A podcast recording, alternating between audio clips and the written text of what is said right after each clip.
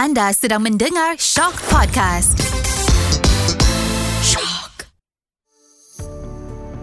Lorong tengah adalah lorong yang selamat dilalui. Lorong kanan atau kiri itu dikira sangat ekstrim dan boleh mengundang masalah. Lorong tengah mengajak orang berfikir, mengajak rakyat berfikir dan mencari jalan untuk hidup lebih bersederhana.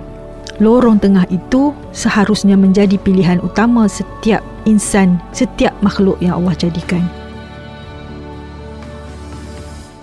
Assalamualaikum warahmatullahi taala wabarakatuh bersama saya dalam podcast Lorong Tengah. Pada episod kali ini kita akan bercakap tentang pentingnya akal untuk berfikir. Dalam setiap aktiviti, dalam setiap tingkah laku yang kita lalui setiap hari. Allah kurniakan akal untuk berfikir. Jika emosi dan sentimen yang menguasai seseorang, maka ini bermaksud rasional ataupun otaknya kurang berfungsi. Kedua-duanya emosi dan rasional itu perlulah bergerak seiring. Itulah tujuan objektif lorong tengah. Untuk mengajak para pendengar sama-sama berfikir, merenung kembali ciptaan Allah iaitu kuasa akal yang Allah jadikan kepada kita semua. Yang membezakan kita daripada haiwan. Haiwan ada otak tapi fungsinya tidak sama seperti manusia. Saya juga ingin memetik kata-kata anak lelaki bujang saya, Faris, yang menggunakan prinsip gunalah otak. Ah, dia kata gunalah otak iaitu berfikir sebelum membuat sesuatu keputusan. Saya rasa sangat bangga. Saya tidak pernah pun mengajar beliau menggunakan prinsip itu, menjadikan prinsip gunalah otak tu sebagai prinsip hidupnya. Bagi anak bujang yang berusia 18-19 tahun, saya rasa inilah masanya untuk memikirkan kembali, merenung kembali fungsi otak kita. Kita akan bincang bagaimana orang dulu mengajar anak-anak mereka berfikir, orang sekarang juga bagaimana mereka mendidik anak-anak dan juga mendidik diri untuk sentiasa menghargai, menggunakan kurniaan Allah iaitu otak di dalam ayat suci Al-Quran sering kali Allah berfirman la'allakum yatafakkarun. Semua tu mengajak ya ayat-ayat suci yang mengajak supaya manusia sentiasa berfikir.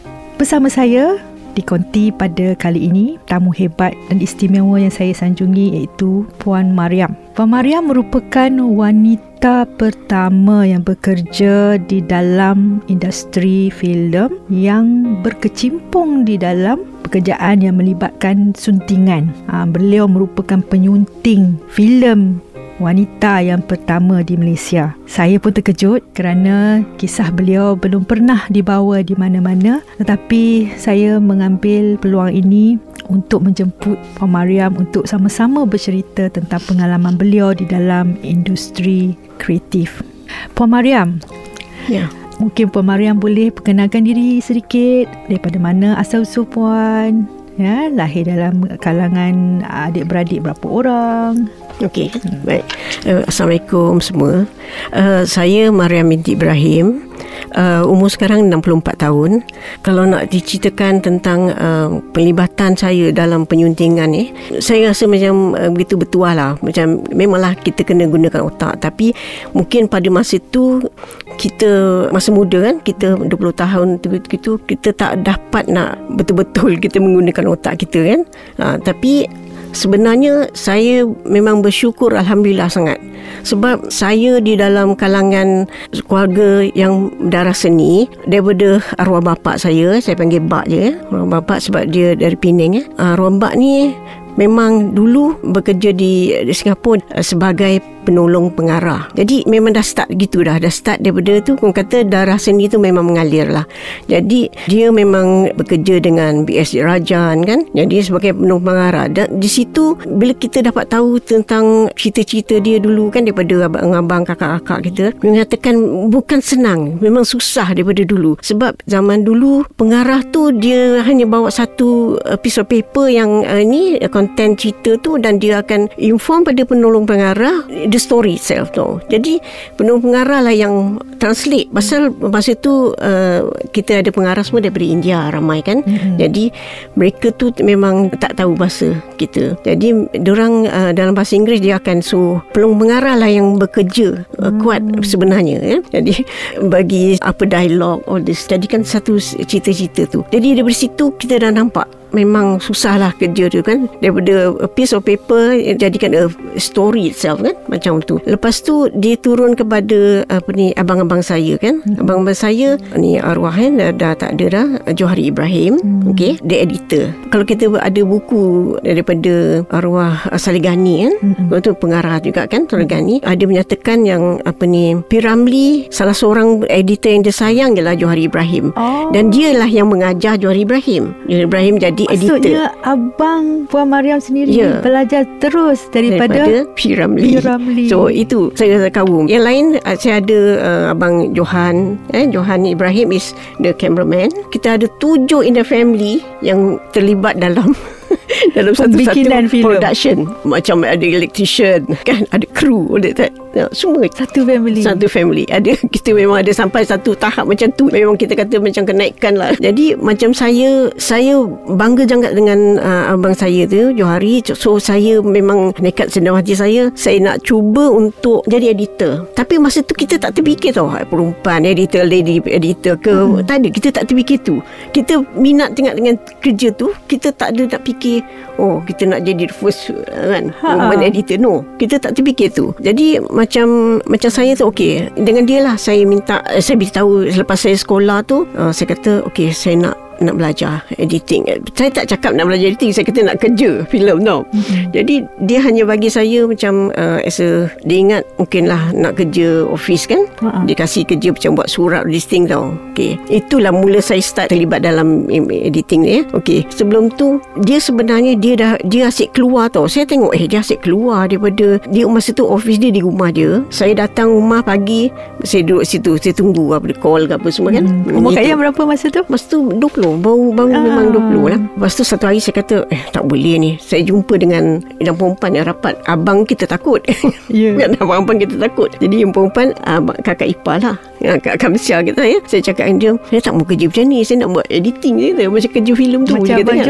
Ha, tapi saya nampak dia saya keluar dia kan. Tak tahu mana dia pergi. No. So dia kata okey. Dia dah, dah tahu macam tu. Dia bagi saya okey. Dan bilik ni, maksudnya bilik dia tu penuh dengan all these rushes tau. Filem-filem melambak satu satu bilik tu dia cakap memang ada track uh, rack ada Betul dia kata ada pula joining ada ada dia punya tempat join. Betul dia kasih saya tape dengan spicer tu. Spicer tu adalah uh, mesin untuk kita join eh. Itu uh, tu. Jadi kata join the film. Jadi cakap macam tu tau. Okey. Jadi hari-hari saya datang saya buat berbulan jugalah. Saya hari saya datang saya join. Tape join. Tape join tau. Lepas tu kita tengok sendiri. Oh ini terbalik ni. Oh ini. Okey kita buat sendiri tau. Kita ini. Jadi sampai satu masa tu arwah apa ni adik saya tu adik bawah saya dia kata buat apa kat sini kan? Dia datang rumah tu dia kata buat apa sini? Saya kata buat editing lah ni kan? Saya kata buat editing ni. Saya dah kumpul-kumpulkan saya susun-susun semua. Yang rupanya itu adalah unused eh, yang tak NG lah all the NGs yang tak pakai. Tak, tak hmm. filem-filem yang tak pakai. Dia minta saya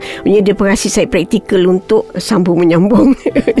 Itu. Ah. jadi bila adik saya cakap adik saya Joffrey ni dia cakap okay kalau nak betul-betul editing ikut dia. Tu saya ikut lah adik saya kan? Saya ikut adik dia punya dia pergi dekat satu uh, production house ni Perfima di Jalan Ampang dulu eh. Perfima okey. Kat Perfima ni barulah saya tengok saya tengok abang saya ada satu director. Abang saya duduk situ director tu belakang dia tengok kan dia buat gitu. Saya pun di belakang tu saya tengok je lah. Dia jauh saya tengok kan. Dia pun tengok saya dia keling je lah.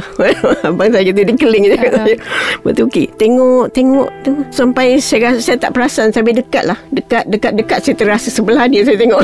Dah duduk sebelah dia, dia tau. dah. dah berhari-hari hmm. saya datang tu macam itu. Jadi dia kata oh dia ni betul minat agaknya agaknya lah kan? Hmm. jadi dia kata join. Dia kata join. Ha, kita dah ada practical tu saya terus buat join lah. Betul saya tengok oh dia syncing suara. Ada tape 17.5 tu dengan suara filem tu. The sing how the sing. Itulah semua. Saya tengok dengan uh, dengan observation lah. Kita perhatikan. Betul kita kita belajar dari situ Kita belajar situ. Lepas tu ada sekali Dia akan beritahu saya Ni ni ni ni. Dia kata Ni tak boleh kat sini ni ah gitu. Dia inform Dia inform gitu. Jadi okey. Masa tu Dia bekerja dengan uh, Ahmad Mahmud kan eh? hmm. Pengarah tu Ahmad Mahmud Buat macam Mama oh mama Kan. Itu memang dah Dia, dia punya tu. Jadi saya assist lah. Selepasnya itu Memang saya ikut je lah. Betul dia so sinking ke Masuk effect kan Kita kita ada track-track Effect kan? Effect kan? Ada satu track ni Untuk effect Untuk ini Jadi itulah. Dari situlah sebabnya uh, Apa ni Saya dah bermula Untuk Apa ni Oh dah ada sound Saya buat dengan sound hmm. Okey. Kalau macam ada uh, Tutup kereta Keluar kan Macam tu semua ada sound dia. Given to me By the sound man Okay This uh, effect ni ni ni Kita masukkan lah Kita just Secara manual Secara manual Semua ha, secara manual Ini untuk para pendengar sekalian. Masa zaman tu Bukan ada digital lagi.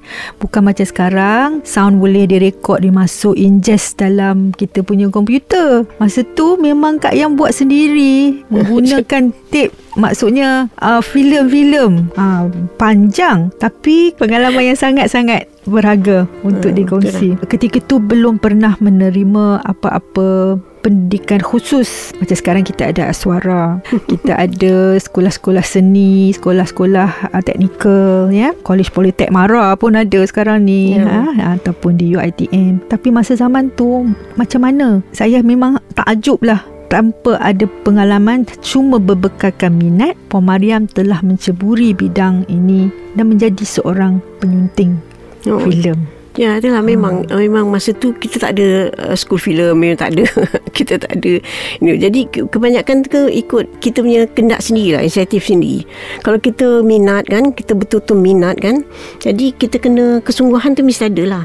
Maknanya saya pun selalu reference pergi ke library tu untuk hmm. tengok untuk cari uh, ni buku filem. Dan buku filem pun tak ada dalam bahasa kita tu semua dalam bahasa Inggeris. Saya memang memang refer pada tu. Hmm. lepas tu uh, Uh, kebanyakan yang pelajaran yang saya terima tu pun uh, kita ikut kepada macam cara cara macam mana? Abang saya edit tu saya tengok. Habis dan dan kali kan ada masanya dia dia akan inform lah. Dia kata ini kena next shot tu kalau kita macam buat tembakan kan kita uh, once dia tembak bila keluar tu api tu keluar uh-huh. peluru tu keluar dia kata then next one must kena orang tu kena efek tu mesti tepat dia kata. Efek tu yang kena yang yang betul lah patutnya. Sebab in editing sebenarnya dia ada rhythm tu. Uh-huh. macam kita lah. Macam Wei Haji Syari uh-huh kan pengarah tu dia pernah beritahu saya bila saya ikut dia punya uh, apa ni uh, bengkel kan dia cakap can you dance dia cakap dengan saya tu. Saya pandang dia Apa hal ni? Dalam kita discuss pasal dokumentari dia Dia nak suruh kita menari. Can you dance? Tapi selepas tu kan Saya fikir balik Oh patutnya Dalam uh, editing ni Kena ada rhythm. Kita kena ada Muzik sendiri Yang kita boleh rentak. Rhythm Rentak tu yang kita kena ikut. Beats tu. Itu sebabnya bila Edit lagu eh Seorang tu menyanyi kan Jika ada rhythm dia. Kita ada cut tu Ikut pada rhythm you know. Kalau dia tunjuk drama Kita kena Sama mana dia punch tu kat situ lah dia punya bunyi tu. Editing is very interesting lah sebenarnya. Itu sebab saya suka. Bila macam action film misal, misalnya kan action pun the same thing. The way dia flip over ke dia apa kena ada rhythm. Dan kena ada cutting tu mesti kena cantik lah. Kita bukan setakat duduk di bilik saja eh. Sebab saya memang gitu tau. Sebab kita ni belakang tabi memang orang tak kenal. Sebab kita suka duduk seorang-seorang buat kerja di dalam bilik kan. Tetapi yang syukurnya saya dapat uh, keluar untuk jadi konti. Bila macam abang saya kata okey uh, ni konti jadi konti terus. Dari situ kita on field baru kita dapat rasa tau. Walaupun orang nampak shoot shoot scene tu je satu scene tu yang kita tengah shoot tau tapi kita dah nampak dah dia punya rhythm macam mana kita nak edit di scene mana kita nak itu begitu. Jadi itu tau. Itu yang ada kelebihannya kalau kita start from bawah lah. Memang kita apa-apa kerja pun kita kena start daripada bawah. Kita continuity tu orang cakap macam tu. Sebenarnya kalau continuity tak betul the whole filem pun boleh tak betul hmm. tu.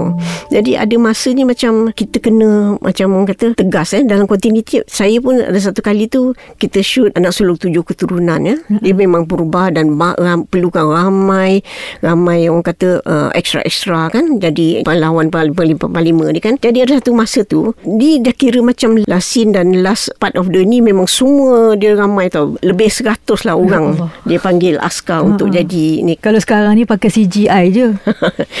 Jadi bila uh, gitu kan ada satu kali tu kita break lepas tu kita makan makan lepas tu kita ni balik continue balik uh, dia punya pelakon uh, Malik Selamat dia terlupa kalung dia tau. Saya saya memang lah mula-mula saya tak perasan bila saya tengok balik alamak nak cakap tidak nak cakap tidak dia kita rasa macam tu tau. Kita khawatir sebab tapi saya fikir okey pasal kalau saya uh, bersuara bila saya bersuara kita akan macam orang kata uh, kita dapat uh, menyelamatkan the whole scene tau. Yeah. Okey uh, daripada kita shoot dua uh, ni daripada kita dah habis tu kita edit nak kena datang balik tempat tu kena cari lagi orang kan yeah. kan. Jadi banyak perkara jadi pengarah dia Haji Jaafar dia terkejut lah bila saya kata sorry cut saya kata tiba-tiba saya kata sorry cut abang-abang saya mau perhatikan saya Ha-ha. abang saya cameraman Johan tu dia kata, apa hal kau ni suka hati kau nak cut Nak cut. Siapa yang pengarah ni? jadi saya kata ni Abang Malik Abang Malik belum tak ada pakai Ya Allah sorry sorry sorry Dia kata maaf maaf maaf Dia pakai Lepas tu uh, Dia orang cakap Okay baiklah Dia kata kalau tidak Kita nak datang balik kat sini Cerita anak sulung tujuh, Tujuh keturunan. keturunan. Ya. Itu arahan Aziz Jaafar. Aziz Jaafar. Ha, saya ingat cerita tu masa saya kecil lagi. Tapi betapa sukarnya pembikinan filem pada ketika tu tanpa bantuan teknologi. Ada tak Kak Yam kena edit macam uh, adegan-adegan yang panas? Sebab itu kerja saya dulu kena edit dan adegan-adegan panas ni. Dia maklum sajalah filem-filem Hollywood kan. Hmm. Ha, itu dah dua, tahun 2000 ke atas. Hmm. Ini Kak Yam bekerja masa tahun 80-an ketika tu. Hmm, ya. Ha. Salah satu ni macam ni kan macam cerita Muk itself kan pelakon Nasir Bilal pun sendiri cakap dengan saya dia kata dik ni yang ini kena potong kat dik dia kata sebab ada tunjuk belakang dia naked lah Ah. kan belakang dia dia baring tu dia tidur dia naked tengok tu jadi uh, saya cakap abang don't worry lah mesti dia potong saya kata saya, dapat rasakan it's not ini tak boleh Ya. yeah. memang dia memang penapis Hmm. suruh potong jadi memanglah Kak Yam awal-awal lagi dah lah potong. ha, ha. tak ada saya sebenarnya se- ikut pada pengarah kita kena buat kan Ah. kita kena ni okey kadang-kadang benda-benda gitu Uh, mungkin zaman tu orang tak boleh terima sebab zaman tu dengan kita punya juri uh, kan panel-panel juri yang yang penapis filem tu macam mungkin sekarang kalau ditayangkan saya rasa orang tak Allah. kisah pun Tapi teruk juga. Sekarang ni nanti kerajaan yang kena kan. Ha, nanti inikah kerajaan Madani? Oh, masa, sekarang masalahnya lah. macam-macam lah. Asyik menyalahkan orang lain lah. Ha, Ya. Itu je. Maksud saya maksud saya macam tu lah macam macam ada certain thing macam ah okey lagi satu macam once a criminal kita walau dia pergi mana pun lubang mana pun kita kena pergi, kita kena ni kejar kan gitu. Dan then uh, ada macam kubur dekat kubur kan. Ya. Ah, dia s- ada macam orang cakap lah. anjing adegan anjing tu bela, hmm. ber, mengejar kriminal kan yang tu kan. Jadi memanglah saya pun pen, ada benar bercakap tanya dengan assistant kan saya kata assistant director saya kata this one you dah ini ke dah inform dengan uh, penapis eh, ni apa ni Jabatan Agama ke dia kata dia kata okey dong kata tak apa okay. Eh, dia tak kata okey cuma dia kata tak apalah ni gitu Ha-ha. jadi memang kena potong and that part memang kena potong dia tak boleh ni dia dong dah cut banyak Sebab banyak semua, dah cut semua tu di kita potong pun sebab kita tak naklah tunjuk terlalu liberal sekiranya kita boleh tolerate perkara-perkara yang bercanggah tu. Ha, saya saya mungkin masa zaman tu 80-an banyak je kan adegan-adegan Adegan berkasih memang ada. sayang semua. Hmm. Ha, kalau tengok apa suara kekasih ke, Hmm. Cerita-cerita bercinta-cinta, Hmm. ali setan. Ha, memang boleh peluk boleh apa kan masa tu Ha. kan tapi tak adalah terlampau ini sangat Ha. kan tapi tak eh, pada daring tu tak adalah tapi berpeluk lah memang peluk lah pegang Lelaki peluk perempuan tu kan. pegang Ha. letak tangan di bahu, Ha, merangkul, pinggang semua. Rasa masa tu uh, adakah mungkin sebab kita kurang kesedaran Islam tu? Saya rasa lah ketika tu tengah kebangkitan lah. Ha, memang Ah, kebangkit. Abim baru je naik kan. Hmm. nak, nak ikutkan memanglah uh, uh, Tudung pun orang tak pakai lagi. uh, kadang-kadang tak tahulah ada masanya dibenarkan ada masa tak dibenarkan macam tu kan ada macam penjanggahan kat situ lah ada masa Hmm. okey dia kata okey tak apa boleh ada masa dia kata ah tak boleh ni tu jadi kita pun uh, ni apa ni nak ikutkan uh, kita inform lah inform lah juga kan Ya. pihak-pihak tertentu this one is uh, ni kan kayak gitu je lah kan okey gitulah tapi untuk saya ingat yang lain saya kata tak berapa sangat lah yang nak ikutkan uh, lain tu dah jadi macam uh, tak berapa uh, tak ada terdiri sangat ke apa tak Ya. ada lah. Ha, macam tu. Saya rasa mungkin dah slowly Tapi ketika tu Banyak filem-filem berunsur patriotik Ha. Seingat saya lah ha, Selepas Bukit Kepung tu Banyak lagi filem-filem lain yang uh, Banyak yang mengajak kita Mengajak penonton Hmm. Untuk mengingati perjuangan Ya, betul. uh, kita apa ni orang terdahulu ya berperang dan sebagainya menentang komunis uh, so saya rasa um, di situ banyak jugalah benda yang kita nak fikir ni sebenarnya kalau difikirkan kerja tugas sebagai seorang penyunting kandungan ni memang bukanlah senang Ya. Terutama sebelum tahun 2000 kita belum lagi menjejak uh, era digital. Uh, banyaklah kekangan, banyak yang guna secara manual ya, uh, terutama di hujung dan awal tahun 80-an tu. Uh, di mana Puan Maria menceritakan pengalaman beliau memang saya tidak dapat menggambarkan saya berada di situ ketika tu. Uh, memusing-musing memutar-mutar stand back memutar-mutar filem ya.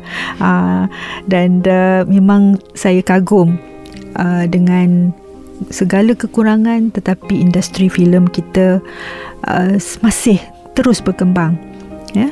Banyak filem-filem yang mengajak masyarakat berfikir mengajak masyarakat um, bertindak um, sayangkan bangsa sayang negara um, itu pada ketika itu dan ketika ini juga saya yakin uh, lebih ramai semakin ramai lagi um, warga pengkarya penerbit pengarah filem yang berkaliber yang telah melahirkan karya-karya agung uh, di negara kita. Um, ada satu lagi mungkin kita boleh tanya lagi Puan Mariam berkenaan dengan bagaimana Puan Mariam ketika tu uh, sudah berkahwin uh, sudah berumah tangga bagaimana Puan mengimbangi antara kehidupan bekerja dan juga uh, kehidupan berkeluarga Okey. Uh, ketika itu memanglah nak ikutkan uh, ada masanya bila pasal saya buat freelance kan. Freelance tu kita tak menentu macam macam ini kalau ada kerja adalah kita terpaksa keluar kan dengan itu. Dan ada masanya saya terpaksa uh, bawa anak Masa tu kecil kan anak saya uh, Tiga tahun dengan, dengan ini. Saya terpaksa bawa ke Macam saya tinggal di Masa tu di Sentul Flat Sentul. Jadi saya terpaksa jalan Ikut bawah tanah Ke dalam keliling tu Untuk pergi ke flat keliling Untuk hantar ke uh, Apa ni Rumah uh, ni Rumah kakak ipar kat situ. Minta dia tolongan. Uh, Inilah Saya hantar anak kat situ Jaga. Ada masanya dulu uh, Nenek dia menjaga kan. Dan juga ada juga uh, Masa ni kakak saya lah sendiri kat flat tu. Itulah saya memang pasal kita bukan uh, bukannya keluar hari-hari kan. Jadi ada masa kalau ada job tu aja baru kita barulah kita fikirkan okey mana nak tu kan. Ha, gitu. Uh, dan apalah kadang-kadang so, itu suami kalau tak saya suami saya hantarlah macam tu lah.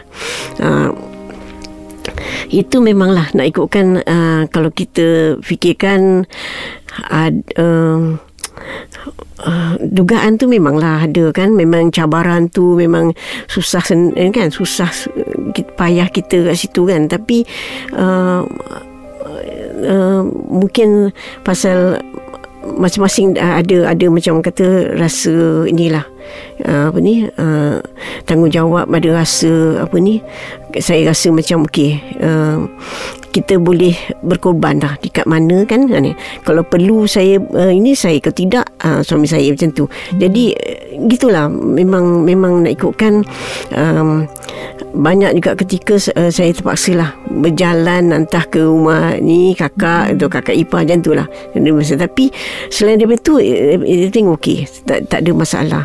Sebab selepas tu saya kena naik bas pula pergi ke Ulu Kelab. Saya selalu sebenarnya dapat uh, ni uh, dihantar oleh producer uh, ni producer ataupun director eh. Mm-hmm. kalau kita pasal kita freelance kan mungkin selalu tem- banyak tempat yang dia pergi macam filem negara kan?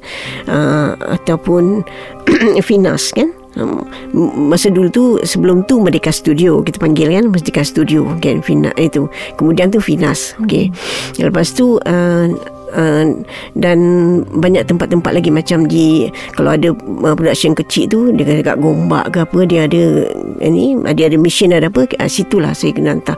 Situlah siang dan malam saya kat situ dan ada masanya uh, uh, kalau lewat uh, kadang-kadang suami datang anak-anak tengok. Saya buat kerja macam tu. Yang itulah uh, gitulah. Memang gitulah rutin rutin saya tu. Tapi uh, itulah. Nak ikutkan uh, tempat yang saya biasa macam tu lah. Yang saya suka memanglah memang saya suka dengan Finas dengan um, apa ni dengan filem negara. Sebab dia orang tu sekarang Finas kita panggil Finas Ulu Kelang dengan Finas uh, Petaling Jaya. uh, Petaling Jaya kan? Gitu.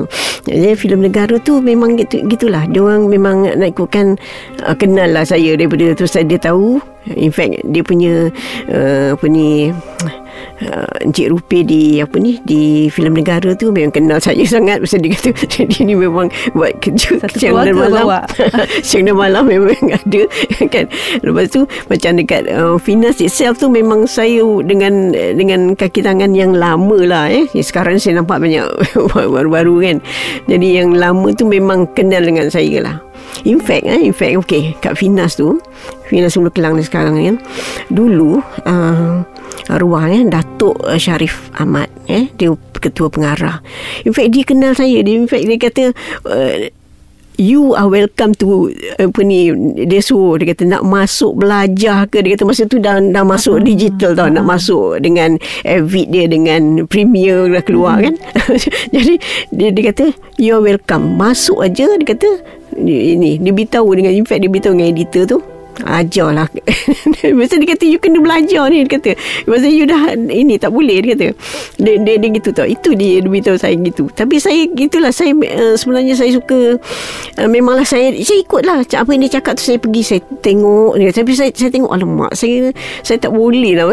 Saya tengok Saya umur saya dah Dah meningkat ni. Saya kata oh, Nak banyak perkara Saya nak kena tengok Button-button dia, button dia Saya kata Saya kata memang Saya macam tak boleh boleh asyik ni memang dia orang ajar. Dia orang ajar saya. So tengok okeylah saya tengok dia orang buat kerja semua tu. Saya Oh senang Saya kata. Memang hmm. senang Tapi nak buat tu Saya kata. Saya Sebab tak dapat nak berpuluh tahun Kak yang uh. memang Dah berkecimpung Di dalam uh, Teknologi analog ni kan? Hmm, uh, Manual Segalanya dengan Dibuat dengan tangan ya. Uh, Dan bukan dengan uh, Menggunakan perisian komputer So memang itu cabaran juga bagi kita semua. Ya, ya terutama yang 50-an ni 50 ke atas. Uh, bila tiba 2000 2004 tu total digital mm-hmm. kita pun mengalami satu uh, culture shock jugalah uh, mm. di dalam industri. Dan saya dapat gambarkan lah sebab Kak Yang memang dah bekerja menghasilkan banyak filem. Boleh bagi tahu saya filem yang Kak Yang betul-betul edit memang berapa banyak filem tu Okey, yang uh, saya edit itulah ada dalam uh, yang betul-betul saya edit sendiri ada 34 lah. 34 kurang. Okey, ha. pengarah-pengarah dia macam Haji Jaafar eh, hmm. uh, Rosnani kan uh, Mak Nani uh, Julie Dahlan Tommy Chong uh, Raja Ismail Osma Absyam Datuk Haji Sasudin uh, Haji Mahdi ya. Haji hmm. Mahdi yeah. pun ya saya buat dengan dia penghujung malam. Okey, um, Zulkifli Musman, Zack Lokman, Zulki, uh, apa ni uh, Rashid Sibe, Haji Haji Sam Osman semua saya memang ni Badar kan, Badar. Rusin, Kamal Ishak kan. Uh, jadi uh, uh, Nagaras is uh, getaran saya buat getaran mm-hmm. uh, lepas tu banyak dengan Profesor Razak okay. mm-hmm. Profesor Razak ni anak Mami Mr. Cinderella Mr. Yeah. Cinderella Mami Jarum Mami Jarum Junior mm-hmm. Mistik Okey Lepas tu Dengan Amri Kalani Kita saya buat Black Maria mm-hmm. Juta uh, Juta Wan Fakir dengan tu lah uh, Juta Wan Fakir saya buat tu Juta Wan Fakir uh, Cinta kolesterol kan Uh. Okey, kuliah cinta, cinta luar biasa itu semua insya-Allah saya. Dan yang paling last uh, salah bapak dengan uh, Badul. Uh, Badul. Oh, SH3 the movie is Zack Zukri dia uh, ini. Itu dulu. memang tadi memang puan Mariam bawa satu senarai ni. Yeah. Ha, sebab kita nak bagi kredit balik kepada orang-orang pada para pengarah hebat di Malaysia yang di mana puan Mariam telah berganding bahu menghasilkan karya tersebut. Ya, seorang penyunting wanita yang pertama di Malaysia yang saya akui yang perlu kita semua akui bahawa wanita itu hebat. Memang Puan Mariam tahniah ha, saya ucapkan. Dan saya memang sangat-sangat berbangga uh, menjadi satu inspirasi bagi saya sebab saya fikir uh, kerja tugas saya dahulu sebagai editor selama 8 tahun di uh, bahagian censorship ya Memang kami rasa oh, sukarnya tapi bila mengenangkan kembali apa yang Puan Mariam ceritakan pengalaman mem- membuat penyuntingan tu secara manual membuatkan saya uh, terkeduh sedar kembali bahawa orang dulu pengarah zaman dahulu penerbit kandungan pada zaman dahulu memang bersusah payah ya untuk menghasilkan kandungan karya agung yang hebat untuk tontonan di pawagam ya secara filem yang sangat sangat bernilai uh, jalan cerita yang unik uh, kisah-kisah uh, masyarakat uh, yang mana bila saya cuba meletakkan diri saya daripada kedudukan Puan Mariam saya rasa saya tak sanggup ya uh, menghasilkan 34 terlibat dalam uh, pembikinan uh, suntingan 34 34 buah filem. Uh, memang satu yang perlu diberi penghormatan ya. Satu penghormatan kepada uh, puan Mariam. Terima kasih. Dan um, saya bersyukur dapat berkenalan dengan Puan Mariam ni sebab Puan Mariam ni sebenarnya merupakan salah seorang daripada informan penyelidikan saya bersama dengan uh, wanita di sebalik tabir pembikinan filem dan televisyen. Ha, dan juga saya terbitkan di dalam uh, buku dalam bahasa Inggeris juga ya sebuah chapter berkaitan moment behind the scene of uh, film and television in um, Malaysia uh, film industry. Uh, dan um, saya rasa uh, saya ucapkan terima kasih sangat-sangat kepada Puan Mariam yeah. ya. Uh, kita berbicara lagi sebentar lagi ya untuk episod yang seterusnya uh, kita akan bercakap tentang uh, istiqamah. Mungkin Puan Mariam boleh memberi sedikit tips, sedikit pengalaman, secebis pengalaman kepada kami uh, dan pendengar di luar sana bagaimana untuk kekal beristiqamah dengan menjaga anak selama lima orang dalam masa yang sama bekerja dalam masa yang sama terpaksa menghadapi pelbagai cabaran mungkin ya. Aa, ah, dan masih juga kekal di dalam industri kandungan ini. Aa, ah, walaupun pelbagai ribut taufan yang melanda